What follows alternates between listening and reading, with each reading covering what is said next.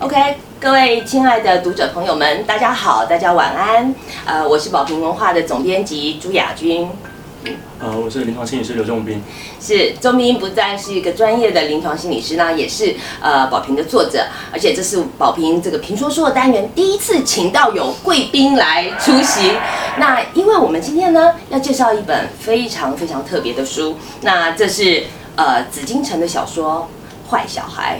那呃为什么会出这本书呢？其实是一个很有趣的因缘啊。就是有一天晚上十一点多，仲斌突然丢了一个链接给我，他就跟我说：“这部戏你一定要看一看。”我就想十一点多推戏给我，一定很有戏，所以我就花了三个晚上就把它噼里啪啦看完了。不但看完了，我隔天就开始找板带，我就要了这个书的整个书稿。然后拿到书稿以后，那天礼刚好假日礼拜六，我早上起来弄弄泡了杯咖啡，然后我就坐在书桌前。就开始看这个小说，从早上大概九点半多吧，看看看，一直看到十二点。中间除了去，呃，热了一个饭，哦，我饭还是拉到，呃，书桌前吃的，就一边吃一边看我的小说，然后一口气呢，到下午四点多把这个小说看完了。这个小说内容讯息量非常大，然后情节非常快，可是非常非常顺，你就忍不住放下，一定得读完不可。于是，在很快的一个礼拜之内，我搞定了版权，我决定出版这本。坏小孩。不过，我们先在进入这个讨论之前哦，我想先问一下总明。为什么推这个戏给我？你是不是看到我心里什么隐秘的角落？其实，在我家哈，只要过十一点之后还传讯息给任何女性，基本上都是死刑了。是。所以我那天还好我是姐姐。还好我那天特别请示过我老婆。嗯。那我想，呃，有一个简单的前因啦。是。那我跟朱社长其实第一次见面不是在我出书那一年，哈，应该在更早之前。前两年。对。然后透过朋友的一个介绍，那我那时候正在写一篇我的第一篇长篇小说哈，叫《幻嗅》，讲的就是一个心理师碰到一个有呃嗅幻觉的老人，然后他怀疑楼上在制毒的推理小说故事。所以从那可以知道我非常喜欢推理小说。那但是看完《隐秘的角落》，刚好我那天是看完最后一集，然后我就觉得嗯有一种福气的感觉，因为我还记得那时候把原稿给社长看的时候，然后社长有做了一些评论，他觉得我的最后一幕。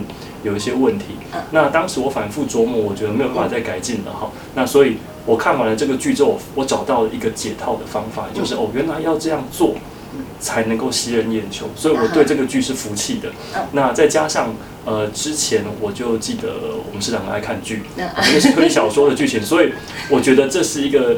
呃，心服口服的过程，然后我也觉得说这是一个很棒的观影经验。那当时我我也看了小说的某一些部分，但是我觉得剧本身可能更丰润一点点，所以我就迫不及待的传这个讯息跟社长讲，嗯，我对于推理小说感到服气了。嗯，而且马上推坑成功，不但是让我看了剧又看了书，然后还出版了这本书。这后续是完全没有想到。对对，而且非常火速，因为这个剧其实今在今年呃大概六月的时候就在大陆烧起来了，那非常。的火红，然后非常多人追，一度跑到了这个豆瓣的这个影评上面的九点二分，九点二是非常非常高的分数，因为他们的评分其实是还蛮严格的。这个故事，这个隐蔽的角落在讲什么呢？其实要说简单也非常简单，它是一个不需要推理的推理剧，就是在一开始，其实呃。就知道凶手是谁了，是，但是还是可以引人看下去。简单的说，这个剧情是这样，就是作为主角秦昊演的这个主角张东升啊，我爱秦昊，他真的太可爱了。张东升呢，他是作为一个入赘的女婿，然后他发现妻子外遇了，妻子不但外遇了，而且坚持要离婚。那张东升当时心情很慌，他不知道该怎么办，所以他就策划了一个谋杀案，有在一个平常日正中午的，就带着他的岳父母去爬山。然后到了悬崖，把这个岳父母推了下去。那本来想这个是一个想说岳父母一走了之以后，妻子就无依无靠了，只能依靠他了。可是没有想到这样一个天衣无缝的一个谋杀的案件，却在不远处刚好有三个小孩在玩耍。就是三小孩因为正在用录影录影的功能，所以就把这一段谋杀的过程录下来了。从此以后，这三个小孩就卷入了这场戏中，而且这三个小孩其实大家没有想到，他们看起来天真活泼，可是一点也不善良。我想，因为钟斌是除了是心理师外，他是这个高雄医学院这个主修心理主修心理学，副修电影是吗？对，我希望有副修电影。对对，电影非常非常爱好。我想呃，这边让你来说说，就是在这个隐秘的角落里面，你觉得为什么它能够这么勾引人？我觉得大概最重要的因素，我单纯先以戏来论戏好了哈。这个戏本身最吸引人的地方是在于，它其实第一集就可以把整个故事说完。对，也就是说，它第一集已经出现结局了。对，就是我们知道凶手是谁。嗯，但它有趣的地方是，它不断的横生枝节。嗯，好，不断的有任何的意外发生。对，这个意外其实都来自于每个人心里的秘密。对，这个等于说伏笔埋的比较深一点点。那每个人心里要有秘密，就就意味着每一个人的心理厚度要够。对，所以编剧对其中的十到十二个角色都进行了非常深入的呃增厚的一个过程。是，也就是说，我们借由秘密的牵引，然后让每一集的结尾都有悬念。所以呢，这出戏比较特别的地方是在于。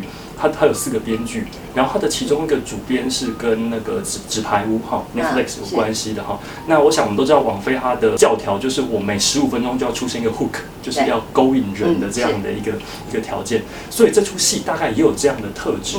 那我们很难想象，在一个大陆大概南边非常炎热的小镇，竟然可以勾出这么多的意外出来。所以我想，它就是用了第一个最重要的杀人案件之后，勾出了各种意外。是。那所以它即便不是一个推理的过程。我们的悬念在于到底后续会怎么发展，所以我想一集勾着一集，然后这出剧它的片长呢？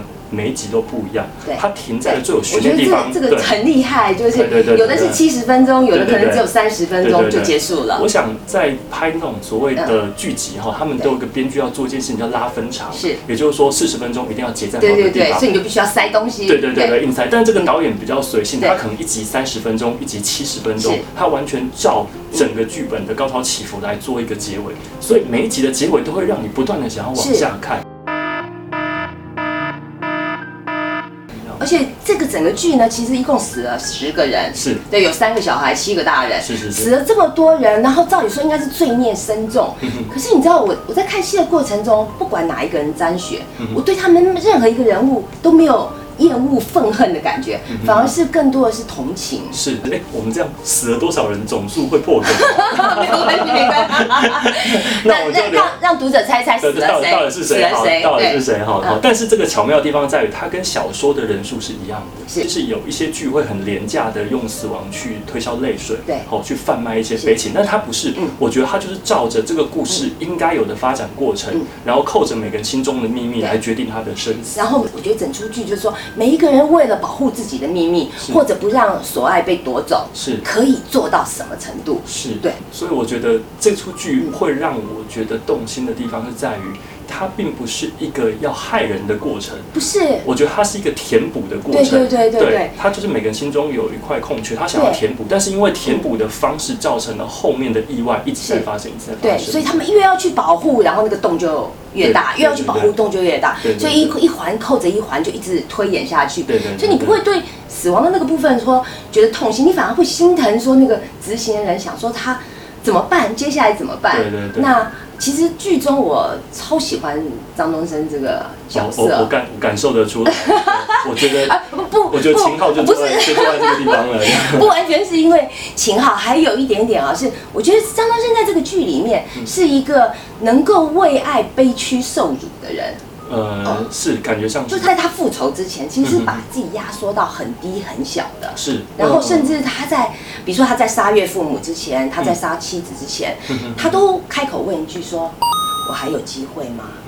我觉得这句话就是他其实他其实是一个可爱的孩子，他其实心里有一个非常渴望爱的部分，他希望他得到关心，他希望他得到他想要爱的那个部分。其实这一句话，呃，我还有机会吗？另外一个意义就是说。你还能爱我吗？你还爱我吗？能不能再爱我？我觉得你好像很想对秦昊讲这句话。好想。Hello，秦昊。呃，我觉得这一出剧如果讲到这个份上的话，应该是演员是鞠躬绝尾的哈。对对。因为其实大家如果呃看小说，好看小说再看啊，就先看过文本，然后我们再看戏剧的话，你大概就会发现。里面的演绎其实超过了文本赋予的一些厚度哈。那像张东升在书里面其实是配角，对对，朱朝阳是绝对的主角。三个小孩，这三个孩子才是主角。那当然，因为我们要以戏带人，所以可能三个主要小孩他的排位会比较后面一点点。但是秦昊这个角色，我觉得演的好是在于他让人看到他的动机。是对，就是他为什么要做这些事情，不是出于恶意，而是出于爱意。对好，但是那个爱，我想因为这个角色嗯让秦昊的生理有一些缺陷，这个我想我们就不破梗对对对，好，好。的，让他出现了一些自卑感哈。嗯。那这个角色演的好的地方在于他不温不火的嗯。做每一件事情嗯，所以你不会觉得呃嗯。他表面上是个凶狠人。我觉得他的演绎让我有一点点想到去年阳光普照的刘冠廷。哦，是，对，那个菜头那个角色，对对他们都很 peace 的讲每一句话，对。但是透露出来的杀意会让人不寒而是栗。，我觉得就是高智商犯罪的那样，对对对他会把整个布局完，然后非常冷静，就像片头一开始出现那只蜥蜴，是是是，他们非是。常冷静沉着，可是，在心里却默默的在布一切局。对，但是呢，这个吊诡的地方在于，他并不是出于恶意，对。他是想要挽回一些事情，所以我想这个角色之所以会让人感到同情，是。或是出现了一些厚度，我想就是因为他的动机是充足的，对对执行整个过程的动机是让人家觉得哦，可能会出现在你我身上，只是我们没有办法做到这么绝，或是走到黑而已，是。对，但是他可以做到这件事情，但是我想，如果我们都遭遇一样的情况，说不定会有相同的念头，也是，虽然里面坏人这么多，杀人犯这么多，嗯可是其实我们会一直没有办法恨其中任何一个人，嗯嗯嗯而且一直到最后，其实都为他窥探不已。是。接下来呢，我想说，请仲斌啊，从一个专业的临床心理师的角度哦，其实我觉得，因为就像你说，这里这个戏中的每一个角色都很丰厚，那也有他们的明明亮处，但是也有他们的暗处。那从一个心理师的角度，你怎么去看这个人跟这个故事？我记得你在书上写的超好，就是说，呃，其实这个这个整个一连串谋杀案的元凶，并不是这些孩子，嗯而是背后缺席的大人。这个故事之所以成立哈，并不是一开始的谋杀案嗯，而是后来小孩子的举动，才让故事一直往下走。对，那小孩子，我刚刚提过说，他们之所以要填东西，我想填的就是家庭这一块是。那我们当心理师，其实不管是从三岁到九十三岁，我们都要处理，所以嗯处理小朋友的问题，我们看得很多嗯。那里面的三个小孩，第一个小孩哈，绝对主角就是朱朝阳。朱朝阳那我想朱朝阳最让人嗯心疼的一点，就是在于哈，其中的某一个角色过世之后嗯，爸爸对他的态度有一些转变。对我想在这个转变，我们可以看到小孩子的心酸。那在书中呢，爸爸对他有转变，但是是为了试探。是哦，我想这个地方对于小孩子心中的某一个转折点哈，会是非常明确的是定锚哈，就是啊，原来这个地方我不再受到重视了。但是我想剧本身比较温情一点点是哈，所以我也还蛮喜欢朱永平饰演朱永平的张颂文老师哈，对。对他本身是一个演技非常好的人。我想在这边呢，最重要的转折就是因为父亲的长期缺席。是，那我想这边透露的是单亲家庭这件事情对。小孩子的影响。嗯，因为呢，单亲家庭意味着我们家长的观念哈，有可能嗯。只是单方面的教书，嗯，它不能有两方的平衡，所以你可以看到饰演妈妈的周春红、刘玲，她演的非常好，是。他把一个控控制狂母亲用几个动作就演出来了就可。以看到家长的弥补是在孩子身上，但是孩子想要的不一定是这件事情，他想要是爸爸也一起过来。对，那我想就是因为这件事情造成了他对爸爸的某一些印象，推动了后面的剧情对。所以我想这个地方是第一个关键。那另外两个角色呢？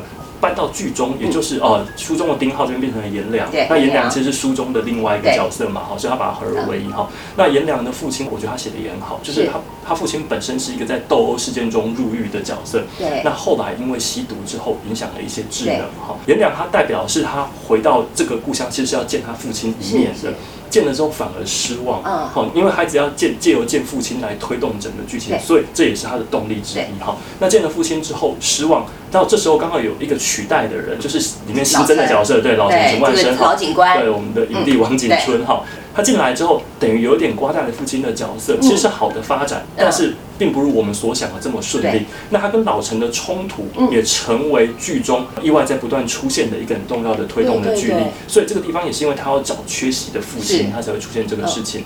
那第三个普普哈乐谱那乐谱这个角色，我想他就是一个完全没有双亲的角色对，所以他要找的是他的弟弟。是，然后他跟他跟颜良其实两个都算是就是型二代，就是他们其实都是父母亲对，他们犯罪的是是是，对对对，是是是是是。我记得在剧中，他好像并没有明确的提到呃他被乐谱的母亲、父母亲，他好像是生病或者对其他的原因嘛哈。那重点也是因为缺席嗯。那我想。这两个角色因为父母的缺席而被送进了我们这边所谓的孤儿院哈。是送进孤儿院之后，你就可以知道他受到遭受到一些不太平等的对待。对其实如果我们知道呃韩国电影《熔熔炉》的话，大家就可以知道对，就是熔熔炉那个那个样子，对。那熔炉的东西可能在我们来看太过戏剧性，但是因为我本身有去过所谓的哦，我们俗称孤儿院啊，哦要不然应该叫育，应该叫育幼院对育幼院院哈，你会知道其实里面。孩子他对于父母的一个存在，其实是有一定程度的渴望是啊。他长大后可以独立，并不代表说他不需要这些东西。对对对所以我想，他们都是在追寻他曾经缺失那份亲情，然后以为可以拿得到。对，所以他们以为可以拿到的情况下，这个以为就是一种动力，是所以一直在做推进推进的动作，然后让张东升的谋杀案变成一个起点，他们在往外扩。是所以我想，家庭的里面大人的缺席，对这些孩子来说，我想是非常非常严重的影响。是。像普普这个角色，其实我看得蛮心疼的，嗯。因为在他书里面，就像你提到，他也遭受不平等待遇、性侵啊或什么。嗯。其实他很小就在育幼院里面。是，你可以看到他身上同同时展现了两种性格，嗯另外一部分是天真可爱，因为按照那个剧情所设定，看他大概十岁左右，是。就是他同时展现了他那个年纪该有的天真可爱。是。可是另外一方面，其实他因为长期在孤儿院里面生活，他必须要有。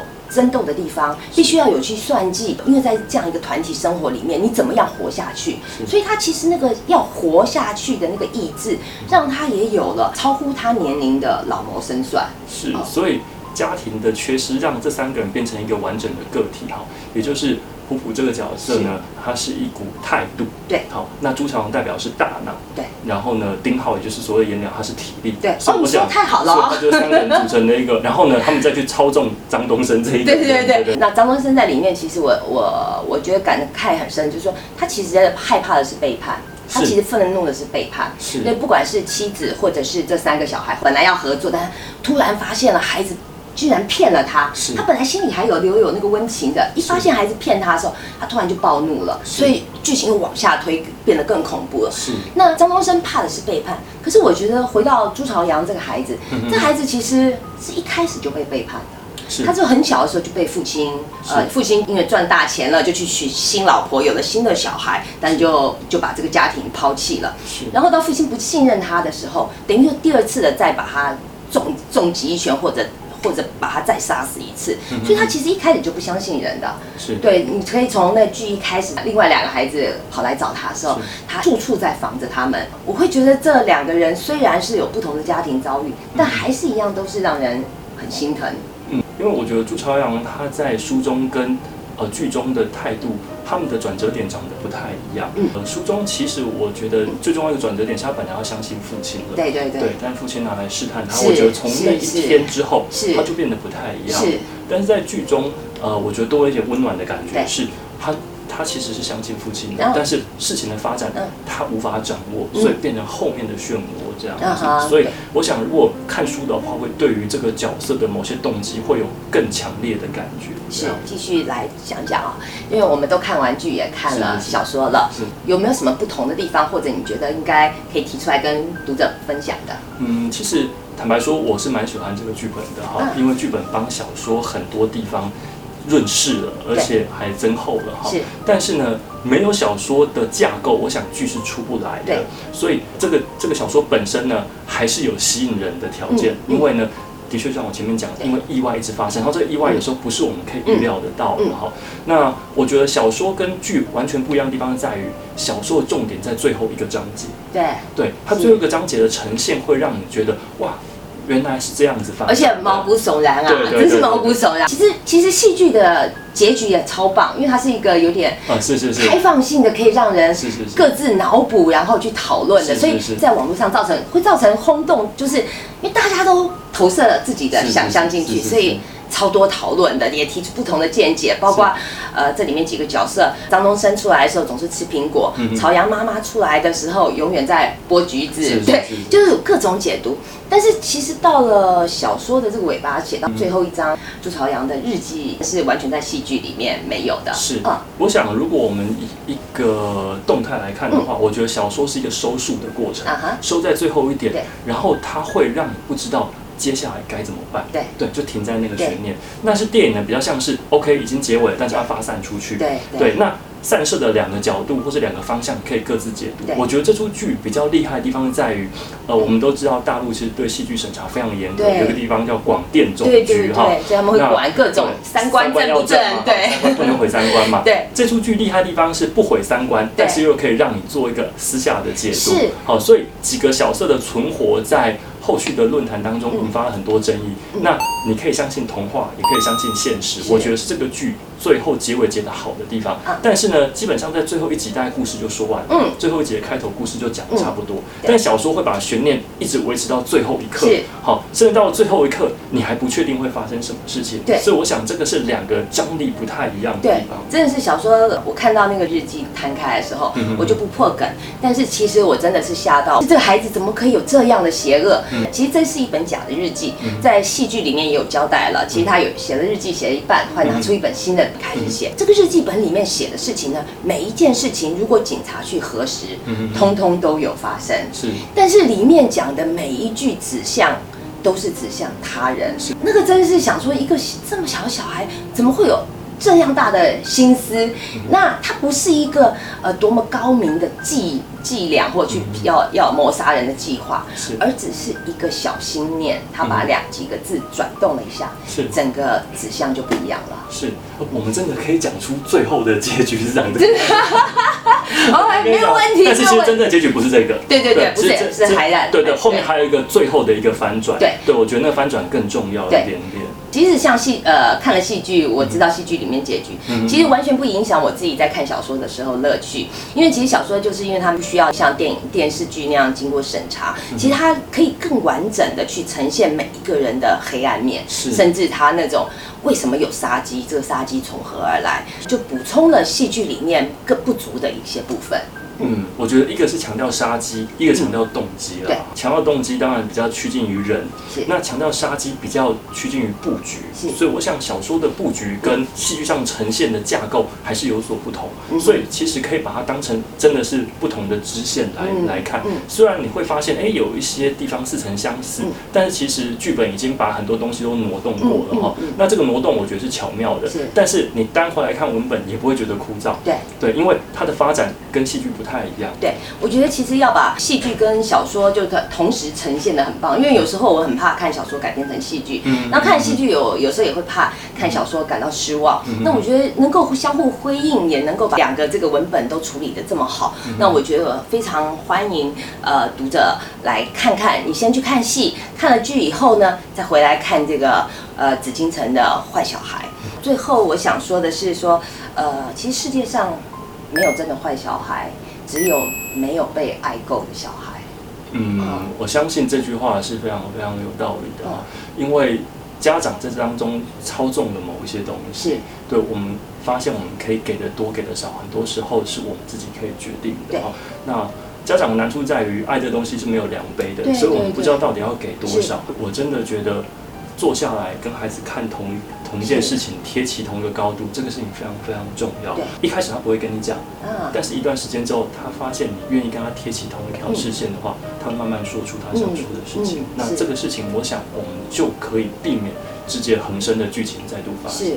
你作为父亲有背脊一阵凉吗呃，是没有，但是我 对晚上十一点传简讯这件事情比较被激动。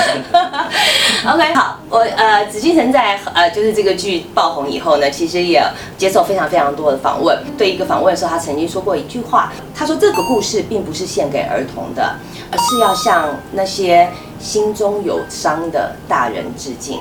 他说这故事很多部分是他的原型，然后他也说他写出来其实是在跟自己和解，也是跟过去的那个自己告别。我想，呃，书里面其实还有一段很重要的话，是这个男主角张东升，呃，在在剧里面说的，也被引述过很多。这些小孩当刚看着这张东升问他说为什么做这些事情的时候，他看着孩子们的眼睛，他跟孩子们说：你们心中有没有害怕失去的东西？